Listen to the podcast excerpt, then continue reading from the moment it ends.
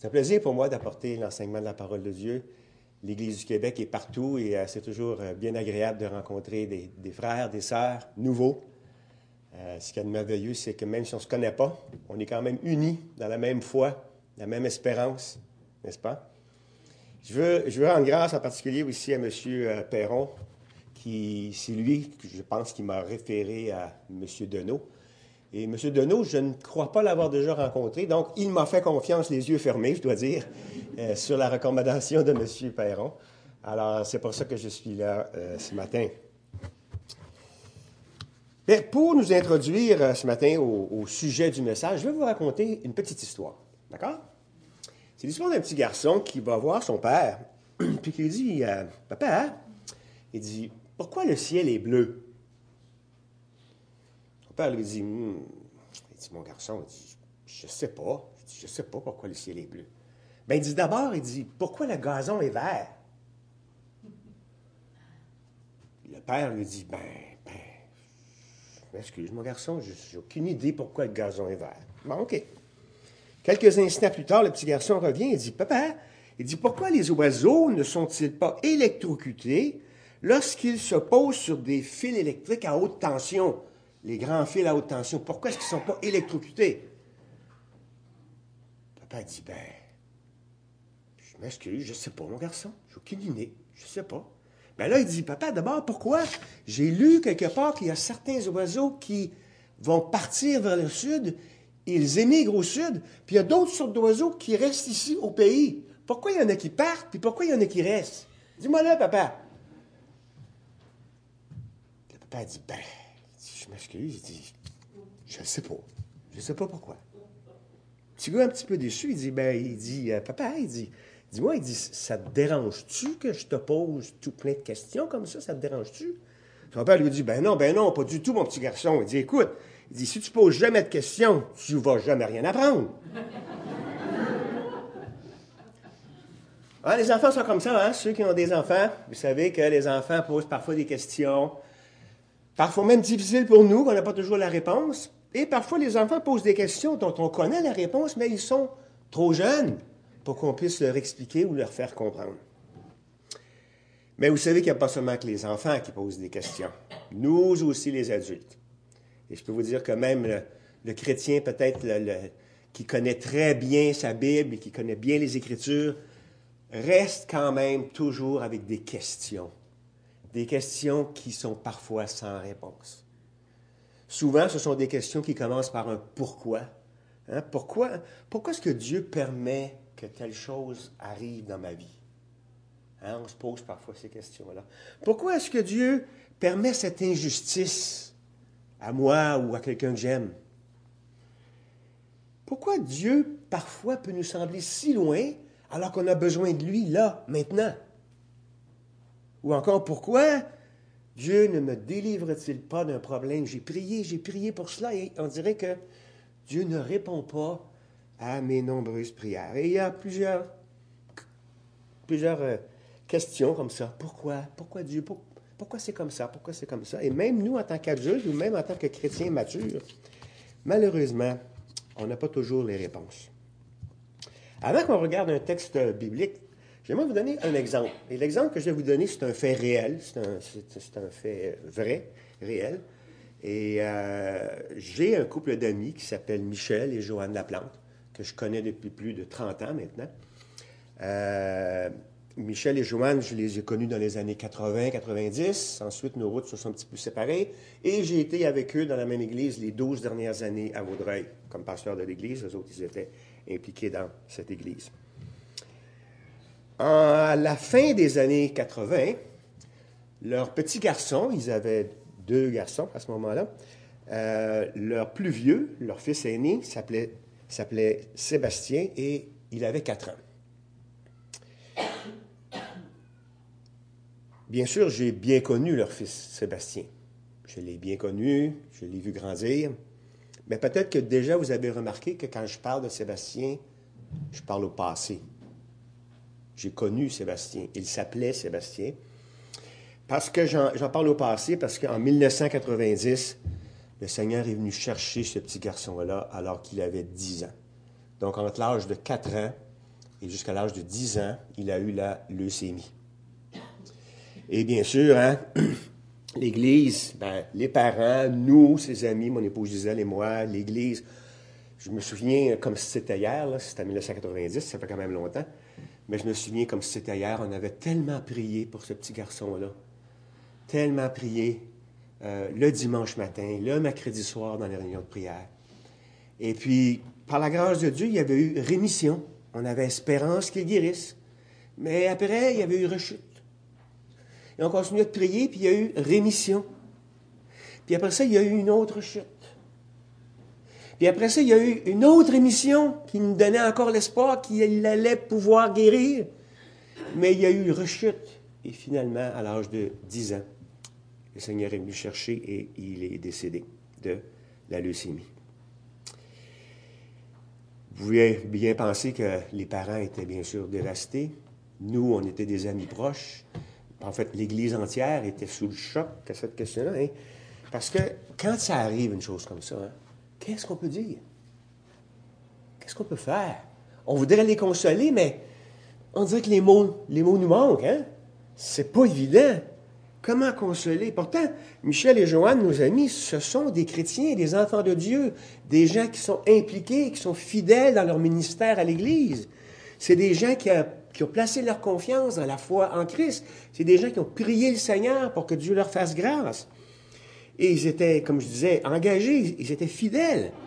Mais malgré tout cela, leur petit-fils de Sébastien, entre 4 ans et 10 ans, est malade et à l'âge de 10 ans, il est décédé. Vous ne trouvez pas que c'est une contradiction parfois pour notre foi? Hein? Notre foi chrétienne, parfois on dirait que ça... C'est une sorte de contradiction intérieure ou un semblant de contradiction intérieure. Euh, on dirait, et c'est le, le, c'est le titre de mon message ce matin, on dirait que les faits de ma vie contredisent les faits de ma foi. J'ai une foi en Christ, le bon berger, celui qui fait grâce, celui qui est miséricordieux, celui qui promet de me faire paître dans les verts pâturages.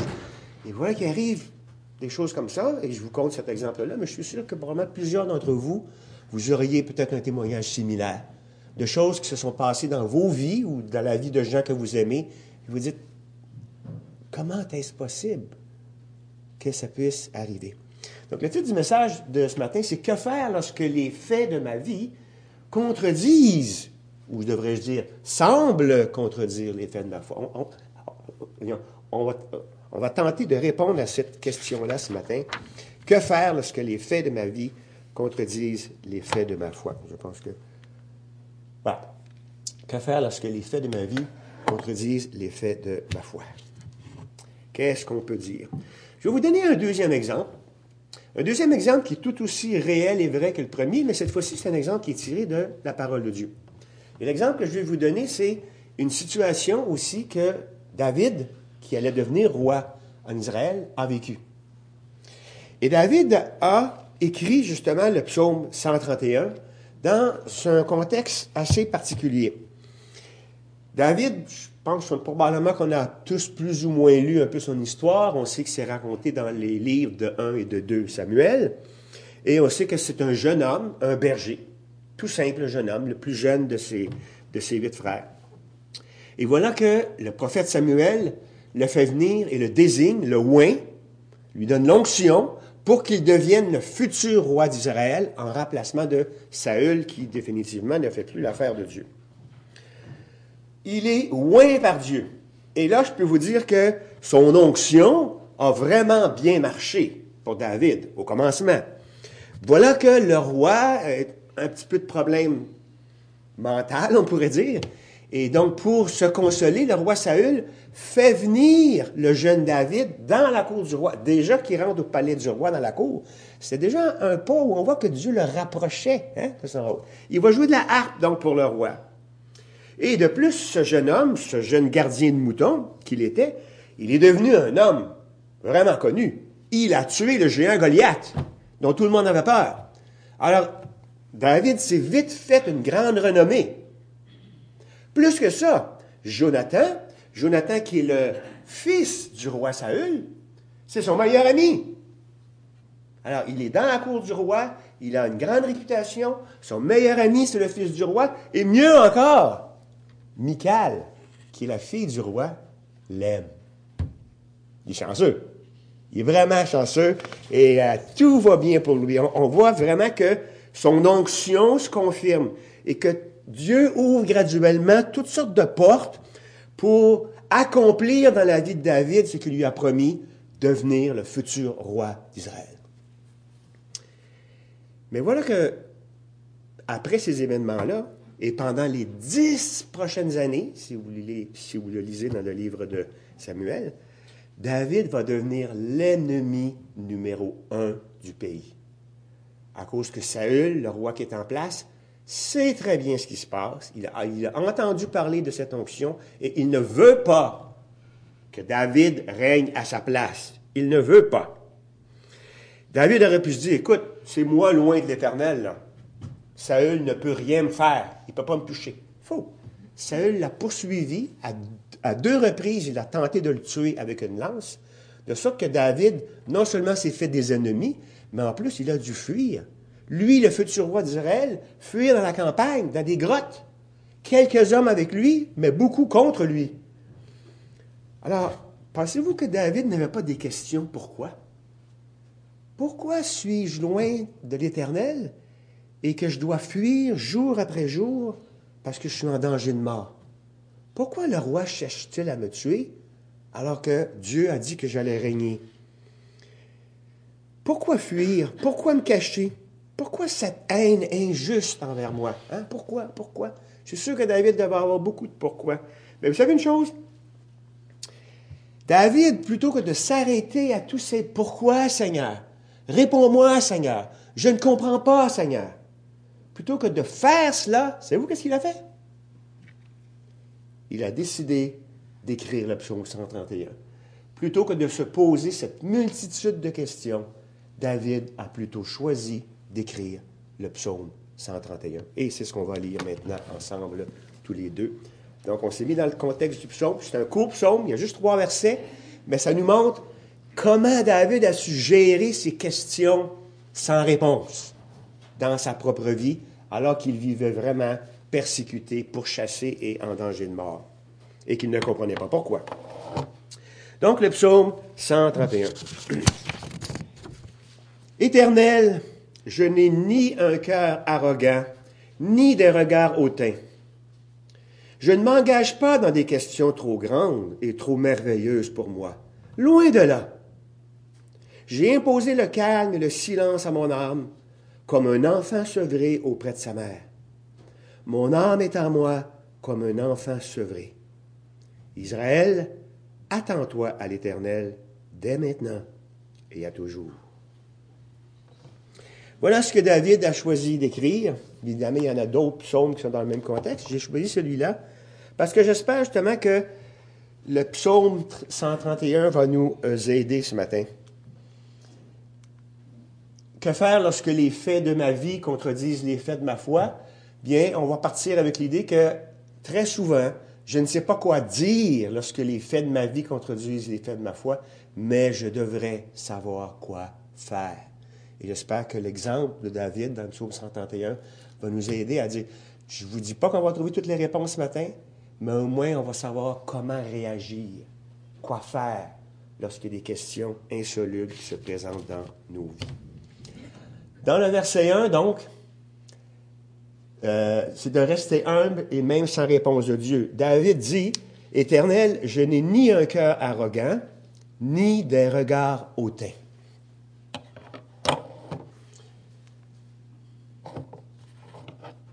Ce que David fait, ce que David décide de faire, c'est de rester humble en n'imputant rien de mal à Dieu. Remarquez, hein, il dit, je ne veux pas être arrogant envers toi, Dieu. Je ne comprends pas. Je ne sais pas pourquoi ça se passe comme ça, mais je ne veux pas tomber dans l'arrogance. Je, ne veux pas tomber dans à y avoir des regards hautains. C'est, un peu l'idée de dire Hey, Dieu, ta promesse, là, euh, tu l'as promis, qu'est-ce que tu attends? On peut avoir une attitude parfois impatiente ou agressive parce que Dieu n'a pas réagi aussi vite ou comme on le pensait. Il aurait pu avoir donc même un regard arrogant ou hautain vis-à-vis de Dieu. Mais il a choisi de ne pas le faire. Il y a un autre homme qui lui ressemble dans la Bible, et cet homme, c'est Job. Et je vais vous parler un petit peu de Job parce qu'il y a une similitude entre David et Job, mais il y a aussi un certain contraste entre les deux. Je n'ai pas la réponse à vous donner si est-ce que David avait accès au livre de Job ou à l'histoire de Job. Moi, je pense que oui, parce que Job a définitivement vécu et son livre date d'avant la loi de Moïse. Ça, c'est certain. Quand on lit certains détails dans le livre de Job, c'est sûr que c'est quelque chose qui date d'avant la loi de Moïse, alors que David vient beaucoup plus tard que cela. Donc, est-ce que David connaissait ou avait lu l'histoire de Job? Peut-être que, peut que oui, mais on dirait qu'il s'en est inspiré de cela. Alors, je, vais vous demander de tourner dans le, dans le livre de Job, puis on va regarder certaines choses. Job est un homme, justement, qui a vécu des choses difficiles, mais lui en a posé des questions. Lui, il avait beaucoup de questions.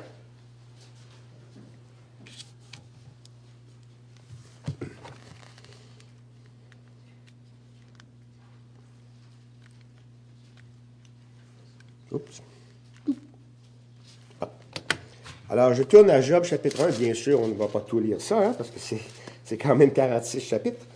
Mais euh, j'aimerais qu'on puisse regarder ensemble. Euh, d'abord, on va, on va regarder ensemble les premiers versets, donc au tout début du livre. Et je vais vous souligner le témoignage que l'on rend à Job dans ce livre-là. Donc, je commence au chapitre 1, verset 1. D'accord? Il y avait dans le pays d'Outs un homme dont le nom, dont le nom, dont le nom était Job. Cet homme était intègre et droit il craignait Dieu et s'écartait du mal.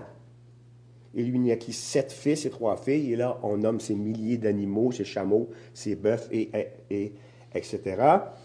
Et donc, je vais sauter ça. Donc, premier témoignage, témoignage de l'auteur du livre, qui dit que Job était un homme intègre et droit, il craignait Dieu et s'écartait du mal. Et il était extrêmement prospère. Je vais sauter au verset 6.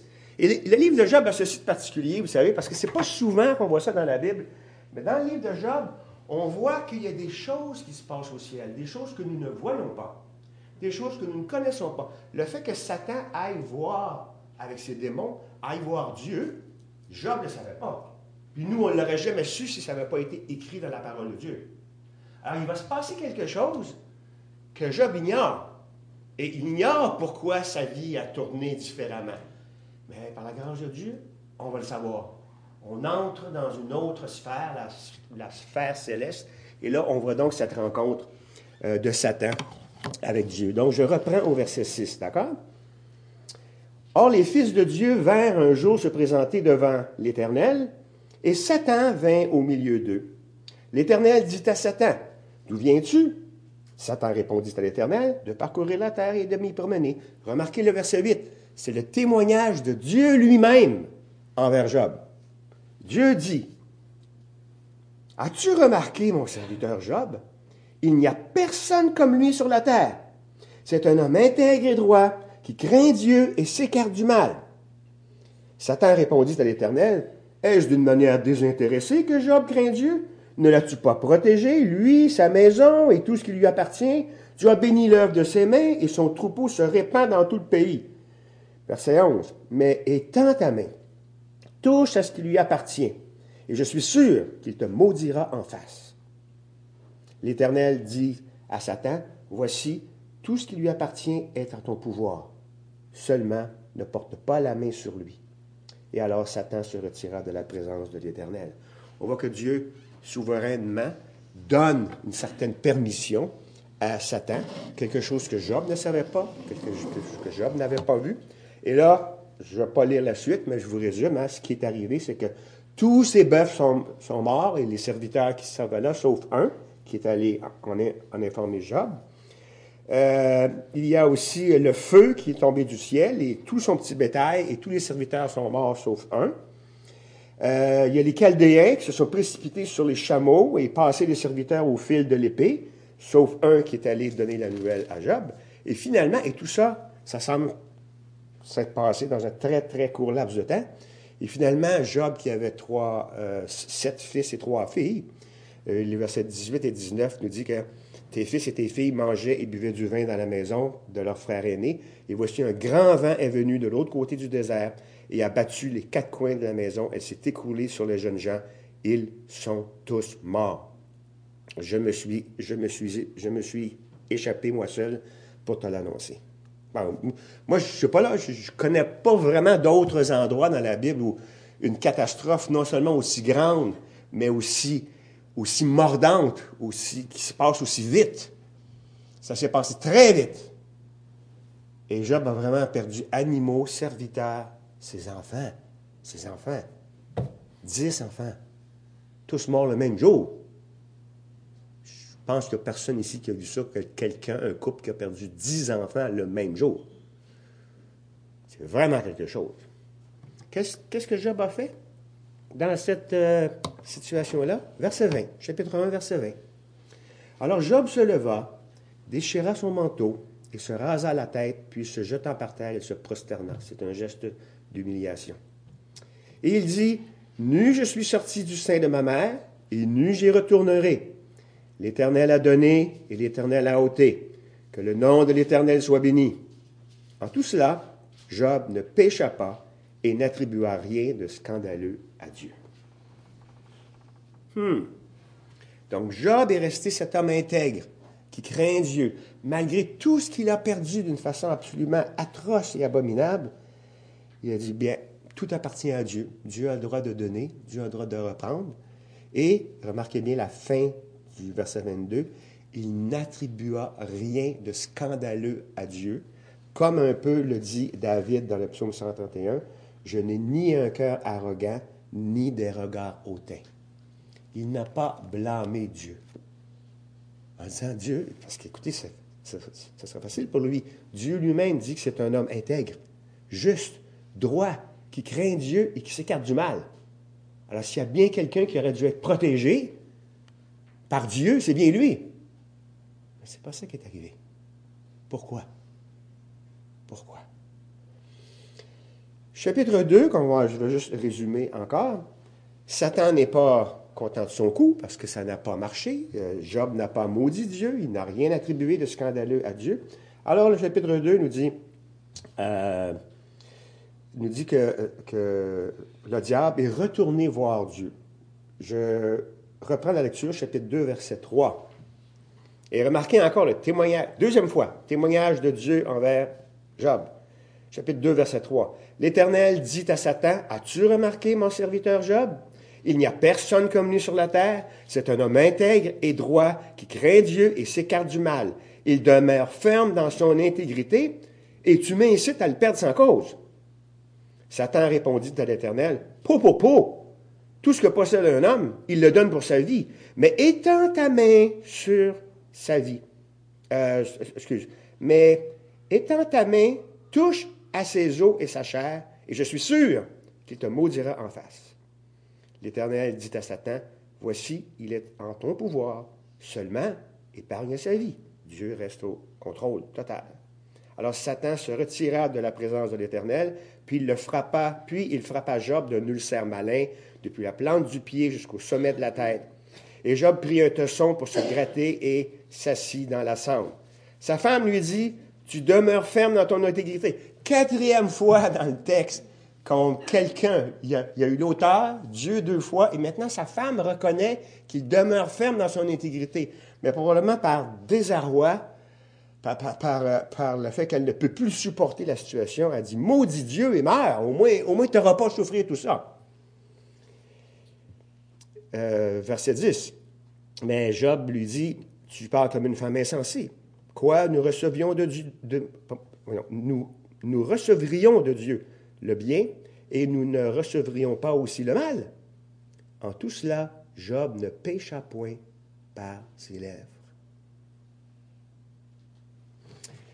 Ça me fait drôlement penser à David dans le psaume 131, Éternel, dans ce que j'ai vécu, dans le risque que j'ai, malgré l'onction, malgré les promesses que tu m'as faites, je suis pourchassé, je suis malheureux, il y a plein d'injustices dans ma vie, mais Éternel, je n'ai ni un cœur arrogant, ni des regards hautains. Quelle attitude, n'est-ce pas, merveilleuse qu'ont eu ces deux hommes-là? Deux hommes qui ont, qui ont su vraiment quoi faire dans cette situation difficile. Mais, mais ce n'est pas tout. Là, je reviens au psaume 131, d'accord? Je reviens au, au, psaume 131 où David a dit, je n'ai ni un cœur arrogant, ni des regards hautains. Et il ajoute, je ne m'engage pas dans des questions trop grandes et trop merveilleuses pour moi. Ça, c'est mon deuxième point. Voilà. Donc, de rester un même sans réponse de Dieu, d'abord, rester un en n'imputant rien de mal à Dieu. Et deuxièmement, appelé ça crucifier les pourquoi. Je ne m'engage pas, dit David, dans des questions trop grandes et trop merveilleuses pour moi. David sait très bien que Dieu fait des choses qu'il ne peut pas comprendre. Et il est arrivé à un point dans sa vie où il accepte justement d'arriver face à des questions dont il, dont soit que Dieu ne veut pas lui donner la réponse, ou soit que Dieu va lui donner la réponse plus tard, ou soit même qu'il ne comprendra jamais dans cette vie. Il ne veut pas s'engager dans des questions trop merveilleuses. Dieu fait des choses merveilleuses qu'on ne comprend pas. Avouons-le. Dieu fait des choses grandes qui sont absolument fantastiques, mais qui ne sont pas toujours, qui, que ce n'est pas toujours permis, euh, ou, que nous, ou que nous ne sommes pas toujours capables de pouvoir répondre à ces questions. Et quand David dit, Je n'ai été ni arrogant ni, ni hautain, savez-vous de quelle façon il aurait pu devenir arrogant ou de quelle façon nous, on peut devenir arrogant ou hautain envers Dieu? C'est d'exiger de, Dieu qu'il nous donne des réponses. De dire, Dieu, je ne comprends pas ce que tu fais, ce n'est pas juste. Et d'avoir une certaine frustration vis-à-vis de Dieu. Ou d'exiger simplement, euh, comme si on était au contrôle, et de dire, Dieu, tu me dois des explications. J'ai marché avec intégrité, j'ai prié pour telle chose, j'ai fait telle chose, je me suis repenti. Puis regarde qu'est-ce qui m'arrive. Hey, Dieu, tu me dois des explications, qu'est-ce que tu fais avec ma vie? Ça, ce serait de l'arrogance. Là, je le dis à haute voix, mais parfois, ça peut juste se passer dans le secret de notre tête, des fois. Hein? On voudrait bien, hey Dieu, là, je ne suis pas d'accord avec toi. Je ne comprends pas. Dieu me doit des explications. Est-ce que Dieu nous doit des explications? Non. Est-ce qu'on peut exiger de Dieu de pouvoir comprendre ses plans merveilleux? Non. Parfois, il nous fait grâce de comprendre et parfois, il nous le refuse c'est entre ses mains. Nous avons parlé tantôt de l'histoire de Job, et c'est là que je disais que l'histoire de Job ressemble en partie à l'histoire de David, sauf que, évidemment, le livre de Job a 46 chapitres, et pour Job, malgré tout ce qui est arrivé, tout semble aller bien pour lui, puisqu'il reste intègre et droit, il craint Dieu. Mais voilà que ses bons amis arrivent, hein, comme on le voit au, chapitre 3.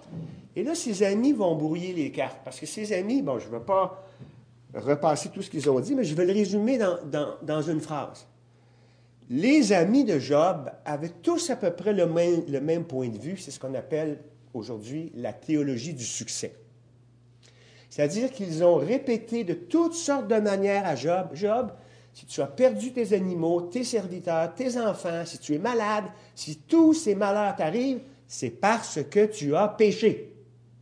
Repends-toi. Reconnais ton péché. Job savait qu'il avait été intègre. Il savait. Et là, il a discutaillé beaucoup avec ses amis en leur disant non. Il les appelle même des consolateurs de malheur. Parce qu'ils disent les choses qu'il sait très bien ne pas être vrai. Mais les amis insistent pendant des chapitres et des chapitres et des chapitres. Chacun reprend son histoire, mais ça revient toujours à la même chose. Job, écoute, là, arrête de cacher tes péchés. Confesse donc tes péchés. Tu vas voir, Dieu va te guérir. Si tu es encore malade, si tu souffres encore, c'est parce que tu caches et que tu ne confesses pas tes péchés. Ça, c'était leur point de vue. Dieu leur a donné tort à la fin du livre. Mais là où Job a eu de la difficulté, justement, c'est que par rapport à cette pression de ses amis qui l'accusaient continuellement que sa maladie, sa souffrance était liée à un péché caché, Job, lui, va poser des questions. Ce que David ne fait pas. David dit, je ne me suis pas engagé dans des questions trop merveilleuses. Dans le livre de Job, j'ai relevé 27 fois où Job pose la question pourquoi? Et je vais juste vous en donner quelques-unes. Hein. Bien sûr, je ne vous donnerai pas tout, les 27. Euh, par exemple, Job, euh, chapitre 7, verset 20, Job dit à Dieu, Si j'ai péché, qu'ai-je pu te faire, gardien des hommes? Pourquoi m'as-tu pris pour cible? Et pourquoi suis-je devenu une charge pour les autres? Chapitre 10, verset 2. Job dit, Je dis à Dieu, ne me condamne pas. Fais-moi connaître pourquoi tu me prends à partie? Hein? Ça, là, c'est des questions des fois qu'on a peut-être dans le secret de notre cœur. Hein? Pourquoi Dieu, tu, me fais ça? Pourquoi on dirait que tu m'en veux? Chapitre 10, verset 18. Pourquoi m'as-tu fait sortir du sein maternel? J'aurais expiré et aucun œil ne m'aurait vu. Autrement dit, tant qu'à souffrir de même, là, dis-moi non pourquoi je suis né? Ça ne vaut pas la peine de vivre, de vivre, une vie aussi abominable que la vie que j'ai maintenant. Chapitre 13, verset 24. Job dit, Pourquoi caches-tu ta face et me prends-tu pour ton ennemi? Wow! Job souffre beaucoup dans sa situation. Puis ses amis, ils sont loin de l'aider, ils jettent, ils jettent de l'huile sur le feu en lui disant des choses qui ne sont même pas vraies. Chapitre 21, verset 4. Et pourquoi mon esprit ne serait-il pas impatient envers ses amis? Il se savait impatienté par ses amis. Et finalement, celui-là, on le connaît bien, hein. chapitre 21, verset 7 de Job. Pourquoi les méchants vivent-ils? Pourquoi vieillissent-ils et même reprennent-ils des forces? Ça vous est jamais arrivé d'avoir des difficultés, perdre un emploi, avoir des difficultés financières, être malade, puis vous regardez quelqu'un que vous connaissez, de la famille, un, voisin, c'est un athée, méprise Dieu, il n'est pas chrétien du tout. Puis lui, ses affaires vont bien.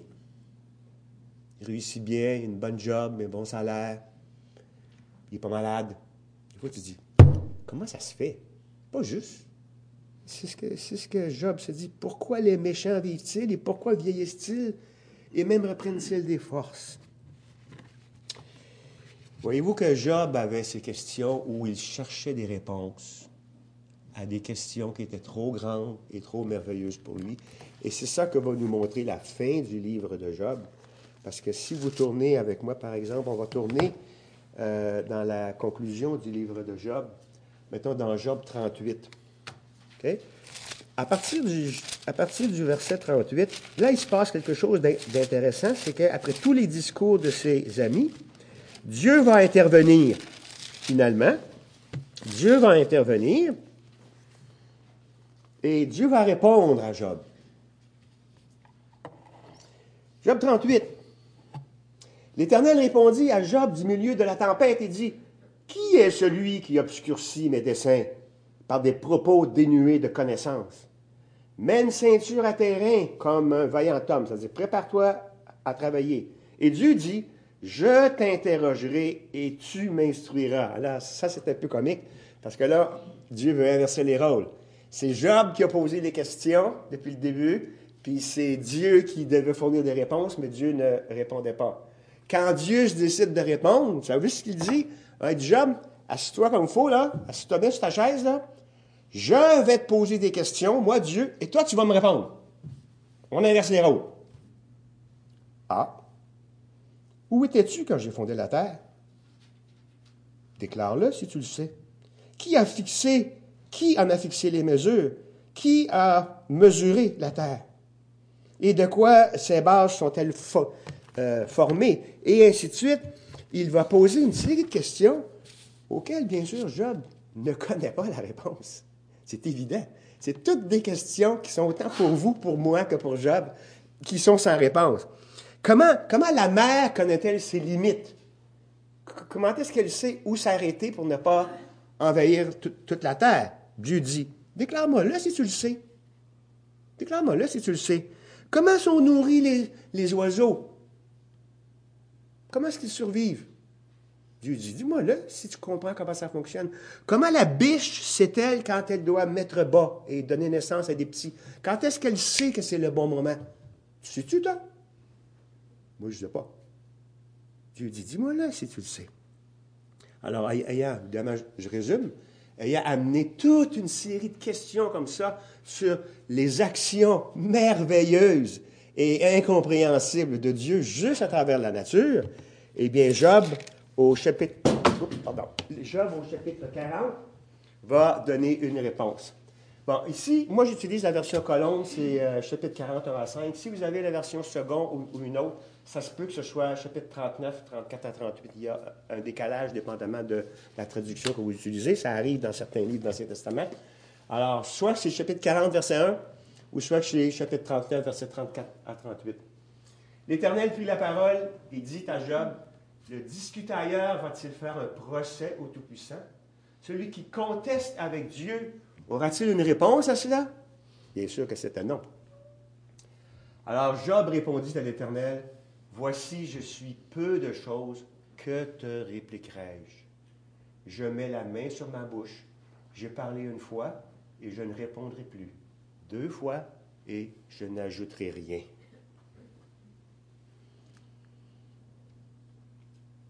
Dans le chapitre 42, un peu plus loin, c'est encore la même chose, donc je vais, je vais, le faire assez court. Cette fois-ci, c'est dans les versets, euh, euh, c'est ça, dans les versets, euh, excusez, les chapitres 39, 40, début 41. Dieu va dire à Job, est-ce que tu as un bras qui est puissant comme Dieu, Job? Job, qui a créé les grands, grands, grands animaux, peut-être les dinosaures même, comme, comme plusieurs le pensent? Qui a créé ces grands animaux? Est-ce, que tu peux les attraper par la queue puis les maîtriser? Est-ce que tu peux les prendre avec un hameçon? As-tu la puissance du bras de Dieu, Job? Bien sûr, à toutes ces questions, c'est non, non, non, non, non, non. C'est toujours non. Alors Dieu lui dit, si tu ne maîtrises pas les choses que moi je fais en claquant des doigts ou en disant une parole, qui es-tu, toi, pour me questionner? sur des choses qui sont trop grandes pour toi? Et Job, de nouveau, va dire, Wow, j'ai trop parlé. J'ai voulu comprendre des choses qui n'étaient pas compréhensibles. Job 42, verset 1 à 6. Job répondit, Je reconnais qu'aucune réflexion n'est inaccessible pour toi. Dieu répond, Qui est celui qui a sombri mes desseins par des propos dénués de connaissance? Job était un homme sage. Mais quand il voulait discuter avec Dieu sur le pourquoi, le pourquoi, le pourquoi, Dieu dit, tu comprends rien. Tu ne peux pas comprendre. Job se repent et dit, oui, j'ai fait part sans les comprendre des merveilles qui me dépassent et que je ne connaissais pas. Job répondit à l'Éternel, mon oreille avait entendu parler de toi, mais maintenant mon œil t'a vu. C'est pourquoi je me condamne et je me repens sur la poussière et sur la cendre. Je voulais juste mettre un parallèle entre ce que Job a vécu peut-être plus difficilement que David, je pense à cause que ses amis l'ont fortement influencé. Job est devenu frustré de sa situation, a posé beaucoup de questions, jusqu'à ce que Dieu lui dise Job, il y a des choses que tu ne pourras pas comprendre. Un jour, tu les comprendras peut-être. Aujourd'hui, non. David, lui, dans le, dans le verset 1, disait, je ne m'engage pas dans des questions trop grandes et trop merveilleuses pour moi. Et un réformateur, que vous connaissez certainement très bien, Martin Luther a dit ceci. Martin Luther a dit, tu ne grandiras jamais dans la vie chrétienne si tu ne crucifies pas les questions pourquoi. Parfois, Dieu nous dit pourquoi. Il nous montre qu'il veut qu'on change quelque chose dans nos vies. Il nous montre une nouvelle voie à suivre. Mais parfois, il ne le fait pas. Et quand Dieu décide que la réponse ne nous est pas accessible ou qu'il ne veut pas nous la donner, il faut crucifier les questions. Pourquoi? Parce que si on reste là avec ça, on ne va jamais, jamais vraiment grandir dans notre foi. Alors, si on revient au psaume 131, ce point-là, bien sûr, a été un peu plus long, je vais aller un petit peu plus vite maintenant, mais comment est-ce qu'on peut réussir, pensez-vous, à crucifier ces fameuses questions qui nous hantent. Il dit, mon Dieu, je voudrais comprendre. Je ne comprends rien dans ce que tu fais avec ma vie. Comment est-ce que David a trouvé la, la force d'avoir cette foi, ce courage? Bien, c'est dans le verset 2. Dans le verset 2, il dit, parce qu'il dit, je ne me, je me suis pas engagé dans des questions trop grandes et trop merveilleuses pour moi. Loin de là, dit-il le verset 2. C'est-à-dire, au contraire, loin de là, j'ai imposé le silence et le calme à mon âme. C'est donc le deuxième point au verset 2. J'ai dit que notre foi doit être assez grande pour faire confiance à la grâce de Dieu, même lorsqu'on ne peut pas comprendre pourquoi il fait telle ou telle chose. Et la première chose que David fait, justement, pour réussir à surmonter toutes ces questions difficiles, il impose le calme et le silence à mon âme. Il dit, plutôt que de me perdre dans des questions sans fin, il dit, oh, loin de là, j'ai imposé le calme et le silence à mon âme. il a décidé de ne pas s'en frustrer. Il a décidé de discipliner son âme. vous savez que ça fait partie de la vie chrétienne, de discipliner ses pensées et sa propre âme. Son, son, euh, propre âme. Un homme, un homme, âme, un homme, un homme, une âme, une âme. et il y a des. Et remarquez que dans ce texte-là, il dit au contraire, j'ai imposé le calme et le silence à mon âme. C'est-à-dire qu'il a fait quelque chose volontairement. Il s'est, discipliné. Et il a parlé à son âme. Il dit, mon âme, Calme-toi. Tais-toi. Arrête. Vous savez, il y a des gens qui disent que quand on se parle à soi-même, il y a des gens qui disent que c'est juste les fous qui se parlent, qui se parlent à eux-mêmes. Je ne crois pas. Parce que souvent, David se parle à lui-même. Peut-être si on se répond à soi-même, là, peut-être c'est plus douteux. Mais euh, je vous donne un autre exemple. Tournez avec moi, euh, reculez quelques pages dans le psaume 103. Je vais juste vous donner un exemple. Moi, un jour, ça m'a frappé. Ça m'a frappé parce que je n'avais jamais compris le texte, un texte pourtant bien simple. Je n'avais jamais compris le texte de cette façon-là dans le psaume 103. Euh, versets 1 et 2 seulement, d'accord? Psaume 103, versets 1 et 2, et c'est toujours David qui parle. Il dit Mon âme bénit l'Éternel, que tout en moi bénisse son Saint-Nom. Mon âme bénit l'Éternel, et n'oublie aucun de ses bienfaits. Avez-vous remarqué que David se parle à lui-même? Pourquoi je dis cela? Je ne veux pas vous faire un cours de français, là. Ce n'est pas, pas, pas, du tout mon but, là. Dans le psaume 103, il est écrit Mon âme bénit l'Éternel, que tout en moi bénisse son Saint-Nom, et n'oublie aucun de ses bienfaits. Il n'est pas écrit, ce n'est pas écrit Mon âme bénit l'Éternel avec un T, qui est un indicatif présent. Si c'était écrit comme ça, plutôt qu'avec une virgule et un S, si c'est écrit comme ça, ça voudrait dire que David est en train de dire, voici, mon âme est en train de bénir l'Éternel. D'accord? Ça, c'est un indicatif. Mais c'est pas ça qui est écrit. Ce qui est, écrit, c'est mon âme, virgule, bénis l'Éternel. Mon âme, n'oublie aucun de ses bienfaits, qui est un impératif. C'est-à-dire que David se parle, ou comme moi, je me parle à moi-même, en, disant Hé, mon âme, là, bénis donc l'Éternel plutôt que te plaindre. Hé, mon âme, là, Oublie pas les bienfaits de Dieu. Mon âme compte les bienfaits de Dieu. C'est un impératif qu'on se donne à soi-même. Ce n'est pas juste une constatation en disant Ah, mon âme bénit Dieu. Non, non. Il s'impose à lui-même de bénir Dieu, de ne pas oublier ses bienfaits, de compter les bienfaits de Dieu. Vous savez, je pense que c'est un grand secret de la vie chrétienne, de se parler ainsi. Surtout des fois le soir, quand on a la tête sur l'oreiller et que les pensées difficiles ou les questions difficiles tournent dans notre tête, c'est de dire Hey, mon âme, tais-toi, change de poste. Ou de dire tout simplement Ben, regarde, mon âme, tu vas, arrêter, là, tu vas aller chanter un cantique chrétien. Tu, vas faire autre chose. Je me l'impose à moi-même. C'est un impératif qu'on s'impose à soi-même et ce n'est pas un indicatif présent.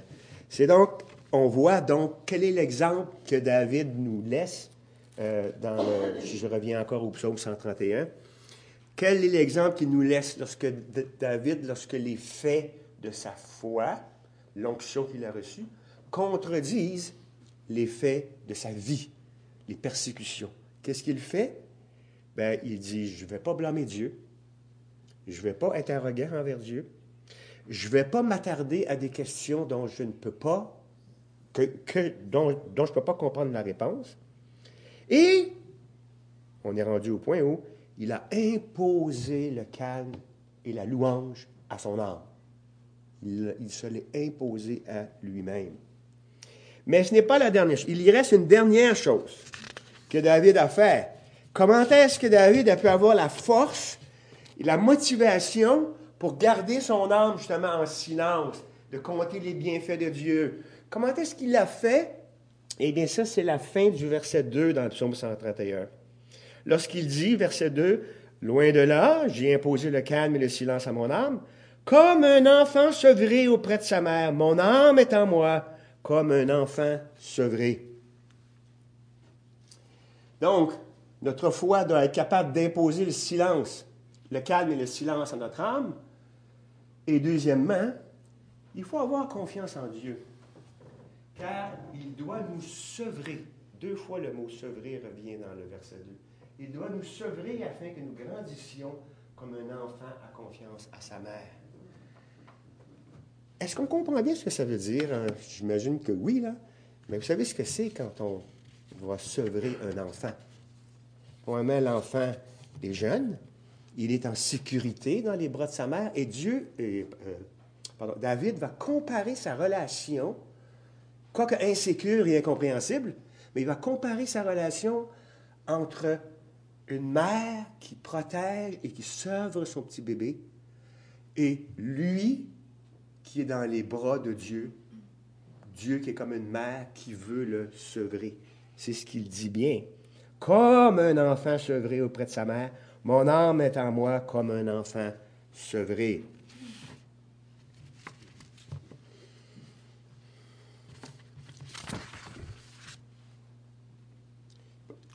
Vous savez, bon, je vais juste l'expliquer. Sevrer, c'est de cesser progressivement l'allaitement pour donner une nourriture plus solide. C'est ça qu'on fait quand on veut sevrer un, enfant.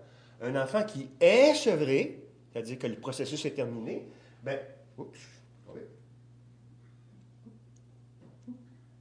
bouge seul. Voilà.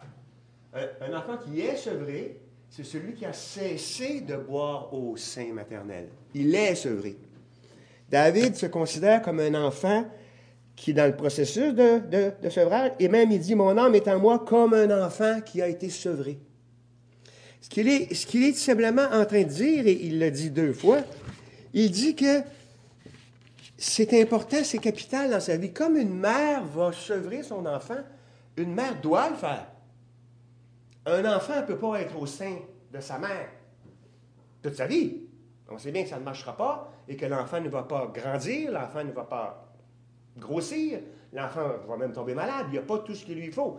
Il y a un temps où il a besoin du lait maternel et il y a un temps où il faut passer graduellement à une nourriture plus solide jusqu'à ce que finalement il délaisse le sein maternel et il mange une nourriture plus solide. C'est un passage obligatoire dans la vie physique comme c'est un passage obligatoire dans la vie chrétienne.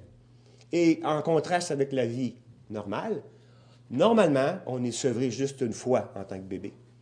Mais en tant que chrétien, je crois qu'on doit être sevré plusieurs fois, vous savez. Dieu veut nous amener à passer à des choses saintes, au lait spirituel jusqu'à la viande. Et euh, Dieu a besoin de nous sevrer. Donc, qu'est-ce que David a compris? Qu'est-ce qu'il a compris, David, de sa situation? où il disait Qu'est-ce qui se passe dans ma vie? C'est injuste ce qui m'arrive. Qu'est-ce qu'il dit? Ben voilà, en disant cela, vous savez, il a compris. Il a compris que Dieu est en train de le sauver. Il a compris qu'il est temps qu'il grandisse dans sa foi. Il est temps qu'il change. David a compris qu'il est temps qu'il mange de la nourriture solide. David a compris qu'il est temps qu'il persévère, même s'il ne comprend pas.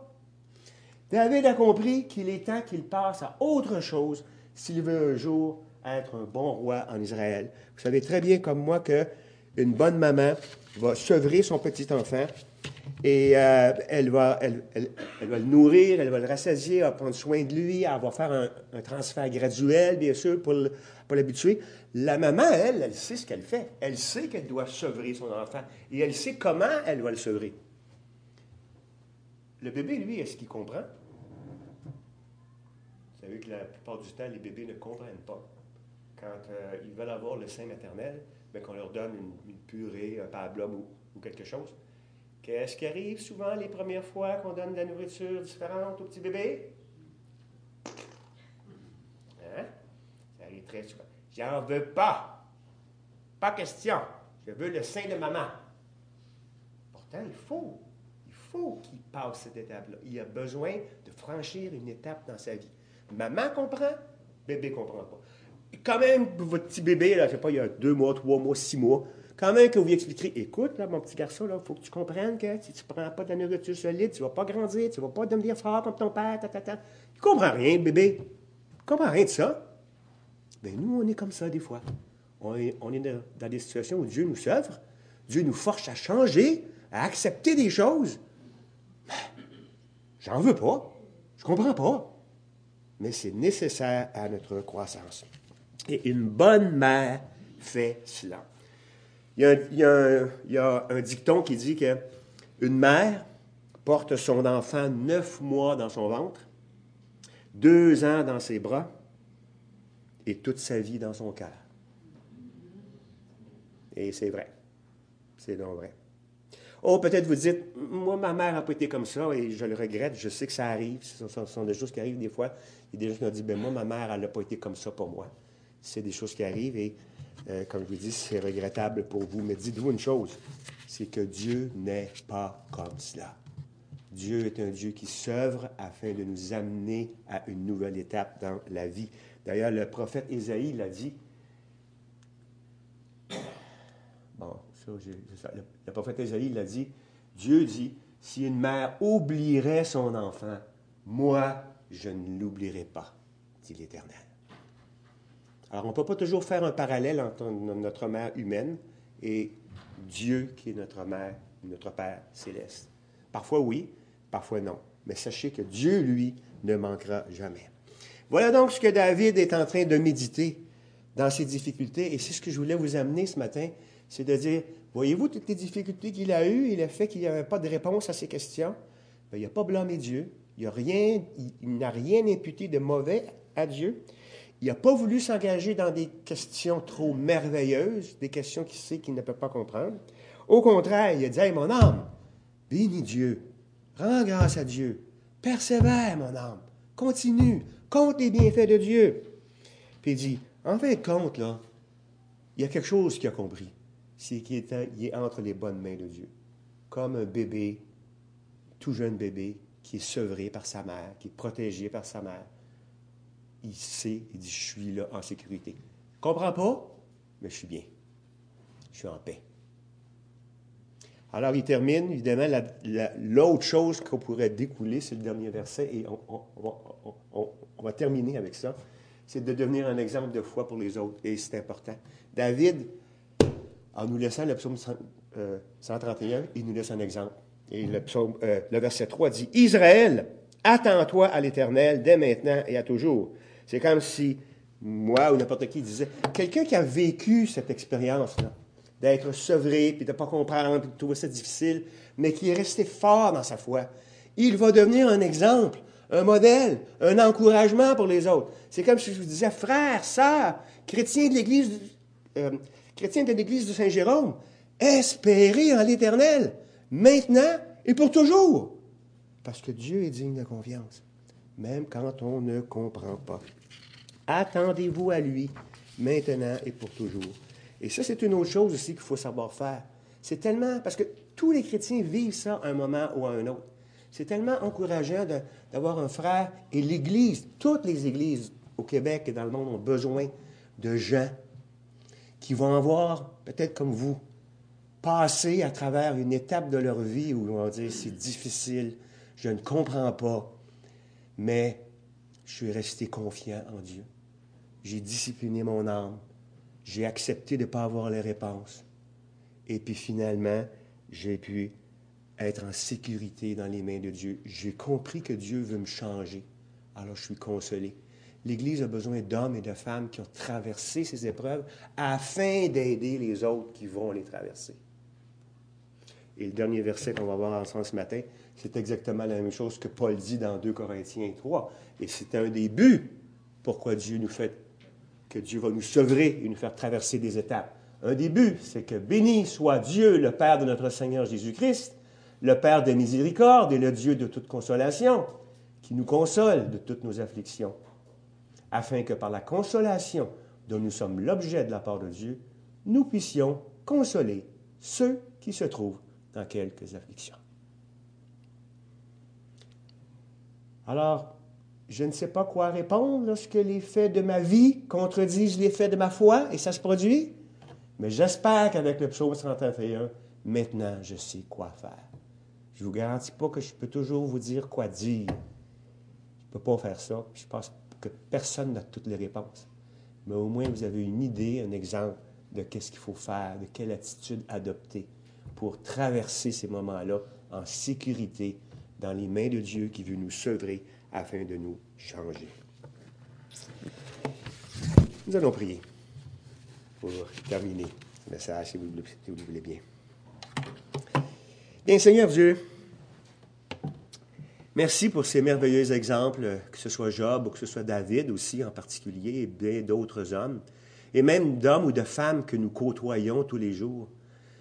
Merci pour l'exemple de ces gens qui ont accepté, Seigneur, que tu es souverain, que ton bras est tout-puissant, que tes plans sont insondables, et que quel que soit ton plan, qu'il soit une source de joie ou une source de tristesse pour nous, c'est un bon plan.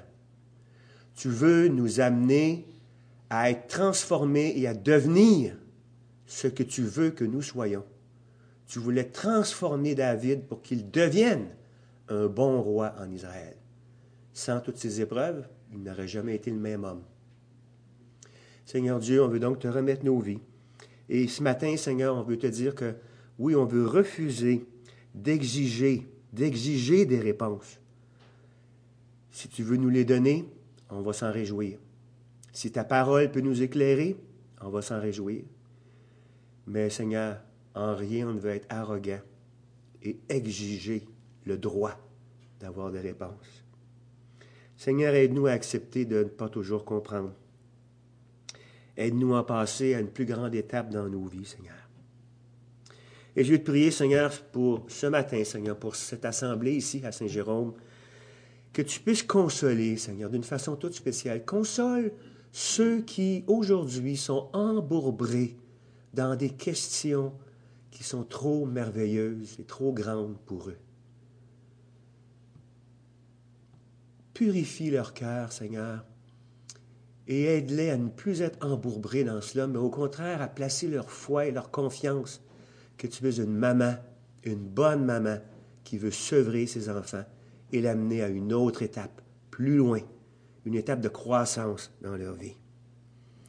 Oh oui Seigneur, qu'en toute chose, que le nom de l'Éternel soit béni. Béni soit ton nom, Seigneur. Oui, mon âme, bénis l'Éternel. Et oui, mon âme, et n'oublie aucun de ses bienfaits. Fais-nous cette grâce, Seigneur. Par le nom de Jésus, on veut te prier. Amen.